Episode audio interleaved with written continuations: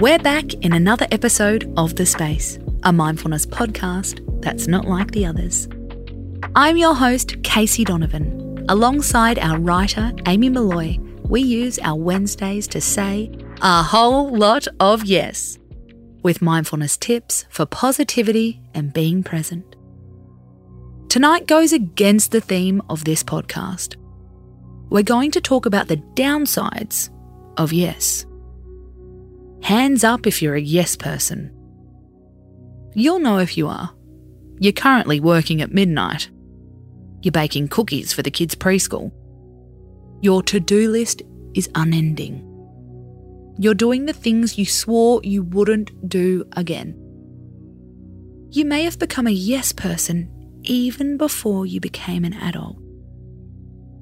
We also still have a childlike part of ourselves. This is according to Dr. Nicole LePera, known as the holistic psychologist and author of the book How to Do the Work. This inner child can run rampant in our adult life in response to a childhood trauma that we haven't addressed yet. Doesn't have to be a huge thing. A conversation you had as a five year old. A relationship you observed in your parents. The way you were treated by a teacher. All these things can stick with us Nicole breaks it down into seven inner child archetypes. She outlines them all in her book. But tonight, we're going to talk about one. You guessed it the yes person.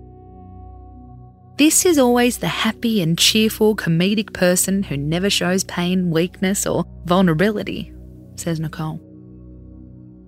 It's likely that the inner child was shamed for their emotional state, she says. They believed that the only way to feel okay and receive love is to make sure that everyone is happy around them. Sound familiar? According to Nicole, you can start to challenge this. The goal is to rebuild your connection to your inner child, she says. One way to do it is to write your inner child a letter.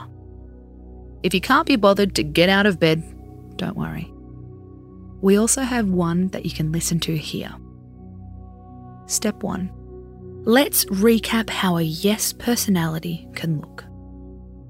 A yes person drops everything and neglects all their needs in the service of others, shares Nicole.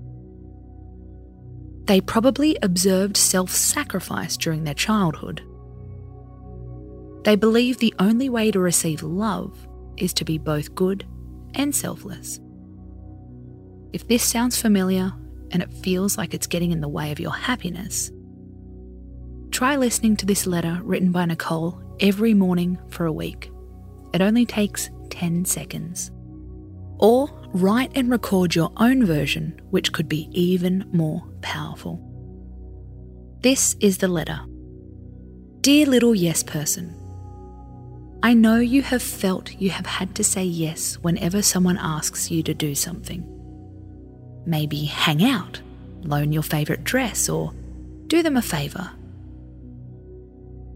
I know it makes you feel like a bad person if you really want to say no. You don't have to do this anymore. You are allowed to say yes or no. You can choose based on how you feel in that moment and what you really want to do you can say no and still be loved. I see you. I hear you. I love you always. From your wise adult self. You might listen to this letter on the regular, or you can save it for when your yes tendencies are triggered.